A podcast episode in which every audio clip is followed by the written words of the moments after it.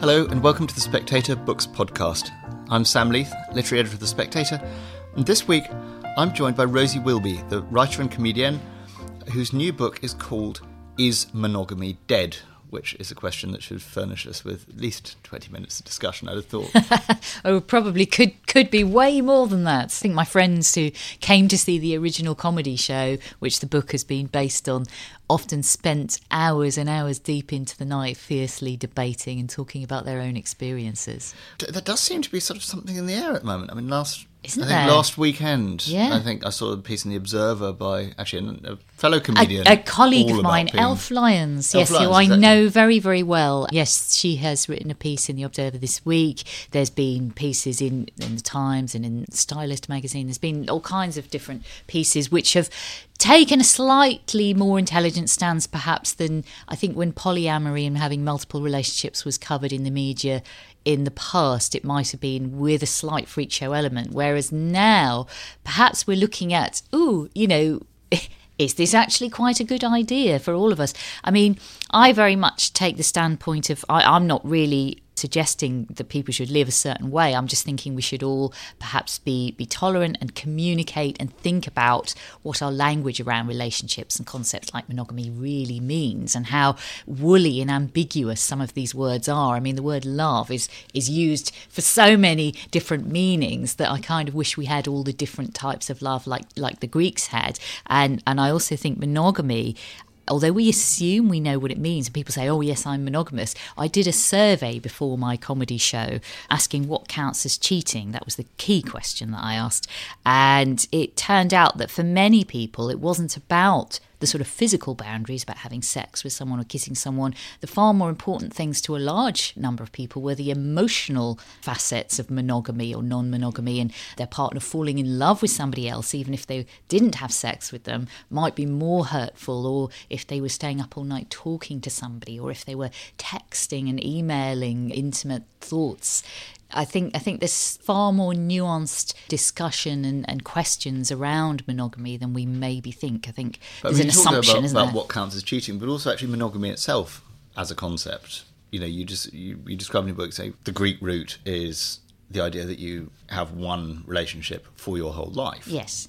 And you know, we've kind of retooled that, haven't we? We, we've really rejigged that a bit, haven't we? It's sort of one marriage at a time, really, now, isn't it? Because the whole springboard for the book was me looking at my own romantic history and realizing that, like many of my friends, I had been very much a serial monogamist. And I suppose I asked the question does that really still count as monogamy? It's just a different way of incorporate, incorporating variety. And perhaps some people, particularly some of the gay male friends I have, actually incorporate variety, you know, in a more parallel way rather than a serial way by having a primary relationship and a person they share resources with and live with and sort of settle down with in a practical sense, but maybe just have some very, very honest and respectful sexual openness. And gay men often negotiate that really, really successfully. And actually, their marriage statistics are very, very healthy. There are far less gay men getting divorced than lesbian couples, which when I tell people that, they're always surprised. They always, people always say, "Oh, but women surely they stay together and are really faithful and loyal." And I mean, what what I had to look at is my identity. yeah, we should we a- should say for the listeners that you're coming from this. I'm from a gay stand, a gay female Yeah. standpoint, yes. So, so I was sort of looking at the fact that so many lesbians, in in contrast to the gay men, were serially monogamous and and incorporating variety that way. But what I'm trying to do is rather than make it a gay book, which of course a lot of my fans at my comedy shows are from the LGBT scene, but but really looking at what those patterns of behaviour tell us in a more universal way about gendered behaviour and about human sexuality in a much broader sense. We have this idea in the book that gay and lesbian relationships are a sort of way of, you know, almost a sort of distillation of you know what men want and what women want. I think in a um, sense you know, they We're are. not muddled up by. Well, it's like a sort of test case in a science experiment, isn't it? It's like the control experiment where you remove one factor, you remove the influence of the opposite biological sex. And I think that's really interesting and, and can't be ignored. And we shouldn't make an assumption that lesbians and gay men behave differently because they're gay. I think lesbians, gay men behave differently because we're women and because we're men. I have to ask this because I'm the sort of stalest, malest, palest, straightest, most middle-aged person. You know, that's that's, that's why I work at Spectator. You know, if I were to suddenly become elaborately polyamorous, you know, my children would find it confusing. Is the objection that a lot of people make that you know the sort of fluidity you describe works very well when you haven't got a sort of family structure that, you know, mm. as it were, traditional Yeah. society tends to dictate. I mean, how how would you kind of Well, respond to that? Um, one of the interesting things is I did exchange some emails with a young man who had written an article about growing up in a polyamorous household and having polyamorous parents. And he said that for him and his brother, it was just wonderful because they had so many more fun, caring adults to play with them and look after them. And it just seemed you know, perfectly normal. And he is now very much open to having relationships either monogamously or not. And he's sort of sounded incredibly well adjusted and was very open to you know being straight or not and just just very sort of open to a lot of concepts and not perhaps suffering from you know this this kind of dreadful shame I think a lot of us feel around sex and around our desires and we're not programmed really in a biological sense to really be happy I mean anthropologist Helen Fisher has has talked a lot about the different stages of love not programmed to be happy. well, I, well, I, the thing is, the different stages of love sort of act the very different parts of the brain engaged in those different stages of lust, romance, and, and then attachment. And of course, originally these stages sort of worked okay when we didn't really live that long. We we lived just enough to sort of see our children off out into the world and to fend for themselves. Whereas now that that sort of lifelong monogamy and commitment is much much more difficult because I suppose our desires do change but it's it's perfectly possible for the brain to sort of be attached to one partner and have very strong feelings of romantic attachment or desire for another person simultaneously but I think we we don't talk about this and we we feel we're cheating we feel terribly guilty. And I think a conversation about it all just means that we could be monogamous, but be monogamous in a in a more successful and happier way, which is the conclusion and the end sort of part of my own personal narrative arc, where I've come to in the end, in that I am starting a relatively new, eight months in now, monogamous relationship in a sexual sense. But I think we have had much more intelligent dis- discussion around the emotional aspect and how we actually need other people. And I mean, I suppose the, the more challenging aspect of that is my continuing closeness in, on an emotional level with my ex partner, who I had a sort of pardon the phrase conscious uncoupling um, with, who I no longer have a sexual relationship with, but there's there's definitely a sense of sort of family and her being part of the fabric of my life. So I think you know if we have these discussions and we actually realise that relationships are not all black and white, there's a very broad spectrum of emotional connection that we experience with lots of different people in our lives. I think it's freeing for all of us. But what you're describing, and see, I mean, you've got various models through the book. What you're describing now, you're, you're in a relationship where you're sexually exclusive, but emotionally much more plural, and that seems to be the absolute inverse of the you know very successful standard gay male relationship, which is tends to be sexually very plural, mm. but emotionally exclusive. Yes, I think I think it is, and again, that may be a thing about gendered priorities and gendered behaviour. I mean, I sort of quote. uh, Dipping into biological essentialism here. This is Well, I mean, we, obviously, we have to be a little bit careful, particularly as I, I very much support some of my friends who are actually trying to do away with gender binary labels altogether and the idea of what it means to be a man or means to be a woman. But I think there's no getting away from the fact that we tend to have certain priorities, and I think they are illustrated in, in male and female behaviour. But of course, there are always, I mean, one of the women that I interview in the book is my comedian friend, feminist comedian Kate Smurthwaite, who has an open relationship, and she's very different to me in that her priority probably is sex and having lots of sexual partners and she has a wonderful primary relationship with her male partner James. And they they've given me a really really interesting and fascinating and insightful interview. And so I suppose in some ways she's behaved she's a heterosexual woman behaving more like a gay man. So of course there are differences and varieties in the way humans behave but I just thought it was it was too much to ignore the the very very clear patterns of behaviour that were indicated by by gay men and lesbians, and it was certainly something to look at. I mean, one of the sort of curious paradoxes seems to be uh, you were describing that societies which have placed a kind of really strong and in, in weird ways, sort of our generation or you know the, the, sort of post-war generations has a really strong idea that marriage is not just a social institution, but it's it's got kind of bundled into this idea of sort of it has to be lifelong, profound, yeah. utterly satisfying romantic love. And you sort of say that in countries where there's a general understanding that, as Jimmy Goldsmith said, you know, if you marry your mistress, you create a vacancy. Um, yeah. That actually these these relationships last longer. That the divorce rate is higher where people have higher expectations. Oh, definitely, yes. And I think there have been studies done showing that in countries uh, such as Italy and France, where there's more tolerance of affairs and sort of a discreet understanding that they go on and they happen, the marriage the marriages are more successful and divorce rates are lower as well.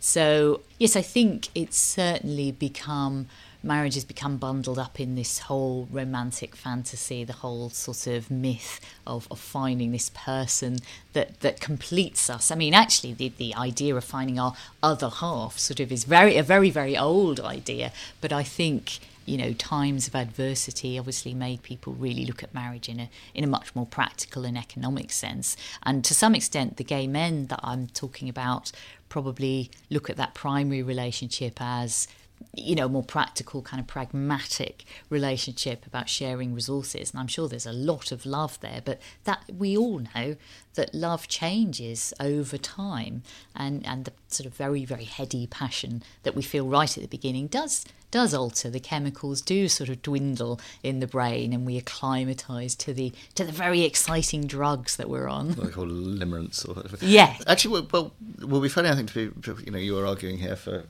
you know, a very sort of explosion of these traditional things. Is that you're in the book? You're quite a soppy old thing, you know. Oh. Yeah.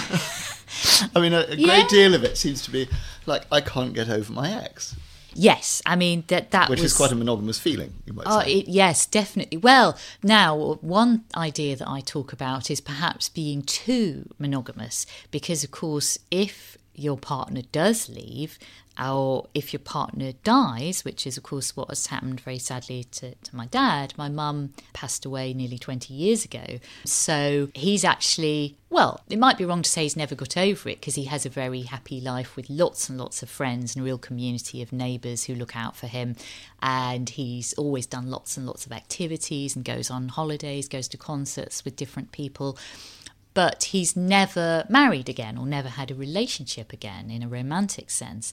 And so I wondered if, you know, to some extent I had a similar, because we do learn behaviour from our parents, whether we try and rebel against them or not, which I think I did as a teenager. But yes, I did find it very, very difficult to to get over a, a relationship ending, the one that I suppose I thought was yes, this is my now I'm here and I'll I'll accept this person for better or worse and for the things that for all the things that don't quite work out and that we we struggle with I, I love this person and I want to be with her.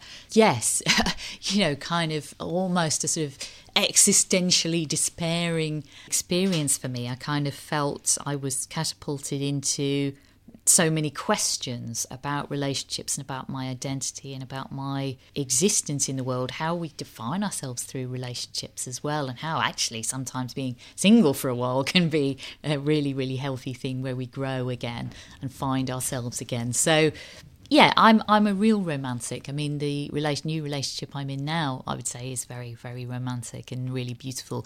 Even though there's perhaps mature discussion about monogamy, and of course, when you go on a first date with someone and you say, "I've got a book coming out," they go, "What's the title?" And you go, "Ah, it's called Is Monogamy Dead?" and of course, then you have to have quite a discussion about where this has all come from. So, so yes, I am a real romantic, and I suppose to some extent I wanted to look at how I'd been my own worst enemy in my relationships by very much buying into the romantic movies and the fairy tale myth, and how, despite the fact that I love some of the more realistic films about relationships, like Richard Linklater's brilliant trilogy before before sunrise, sunset, and midnight, you know, and we do sort of eventually in the final film see the couple really bickering and struggling. I had sort of bought into the idea of, of finding someone who suddenly everything works and everything's perfect. And of course, it's not like that in reality.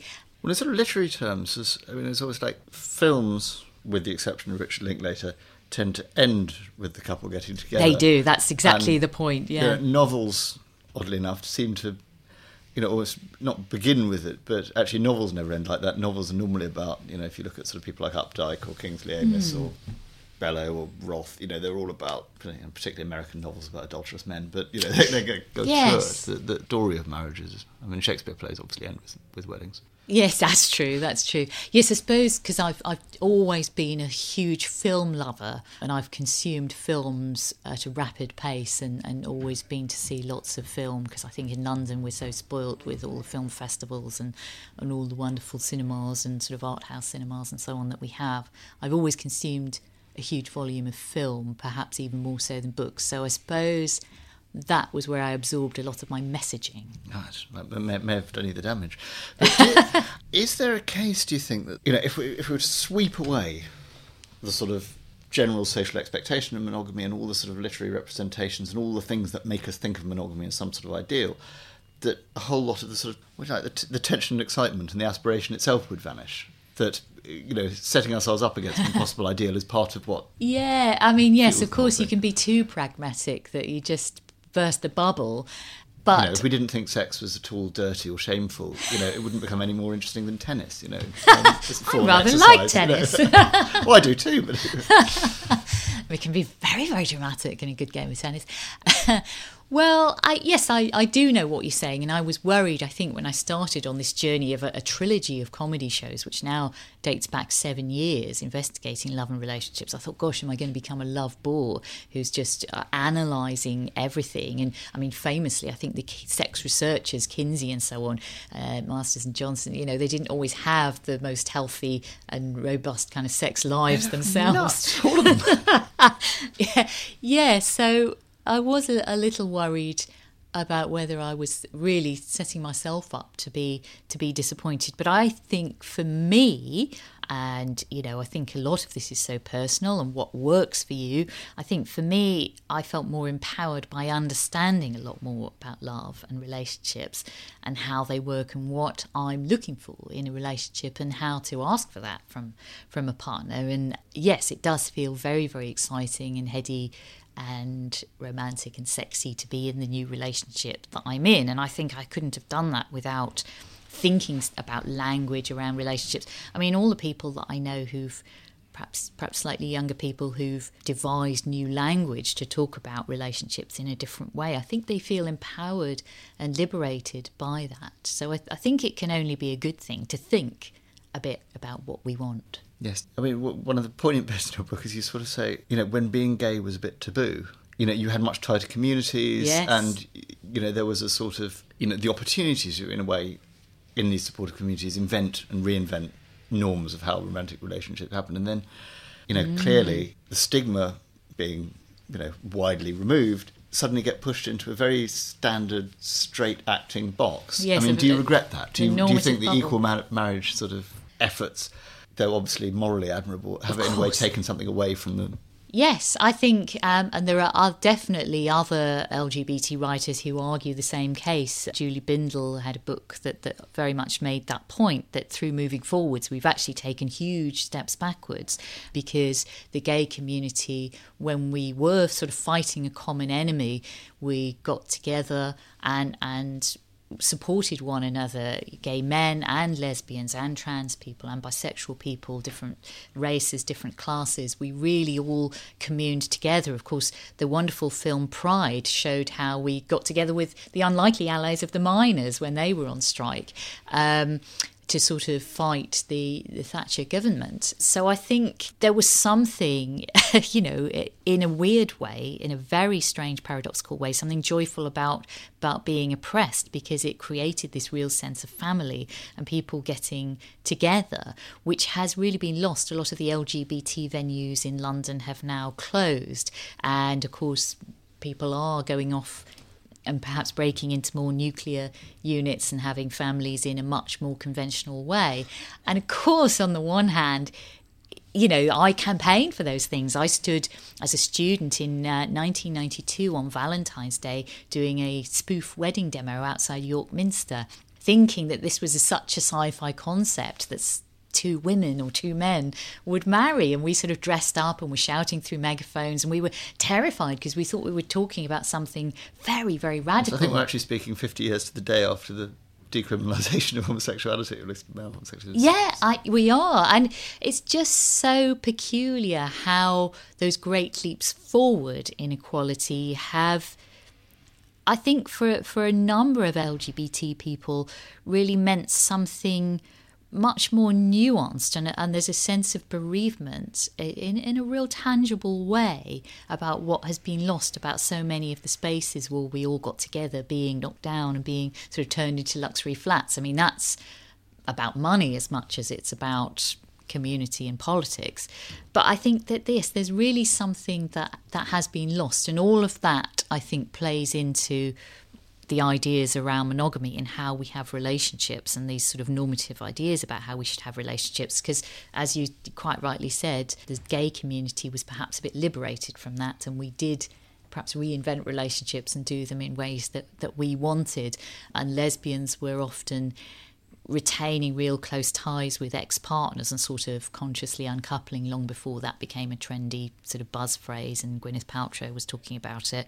And that was a really great way of building a community and lots of women who looked out for one another because it was a smaller community and, and they had to. And I think that there's so much that was really special about what that older generation of, of LGBT people did that uh, it would be a shame to lose sight of some of the really good aspects of that. Now, you're in quite a new relationship, so I'm not inviting you to propose on air, but would you ever consider getting married? Oh, well, yeah, I mean, it's really funny because I have had a really difficult relationship with marriage. And when obviously it was all coming in legally, I was one of the people who was saying, well, of course, on many levels, this is great, but do we really want this? Do we really want to adopt these normative structures? Will we lose something in exactly the way we've been talking about? But now I'm in a relationship that's more conventionally romantic than the one I was in. Of course, there, there is something very tempting about that. And I think we would find our own way of doing it and talking about it. But I think it's definitely come back into my consciousness as something that I would consider as opposed to something that seemed very inaccessible to me really. It was it was an irony that as you know, it was sort of becoming something that apparently gay people could do. I thought, well, I'm not sure if I can because I'm in a sort of largely platonic and companionate relationship. And if marriage is about marrying the one or the romantic partner, I'm not really, I, I wasn't in that type of relationship. So I felt that actually it wasn't open to me as an idea, even though in theory it was as, as a gay person. I didn't feel it was in the type of relationship that I was in. So maybe the monogamy might be dead, but it's possibly having a George A. Romero style return. anyway. I think I think we just need to talk about it with our partners and discuss what it means to us. Rosie Wilby, thank you very much. Thank you. And in this week's book section, we have Peter Parker writing about a whole handful of books about the mud, blood, and horror of Passchendaele. That might not cheer you up very much. But it's worth remembering in this anniversary year. We also have Hugh Pearman writing about the history of the Shard, London's sharpest landmark. David Sexton examines Virginie Despentes, who is a sort of French enfant terrible, kind of female Houellebecq. Sean McGlynn looks at the reputation of the Black Prince. Stuart Ritchie tells us why human behaviour is as it is. And Julie Burchill considers Hunger, Roxane Gay's memoir of being a bit fat and a bit miserable.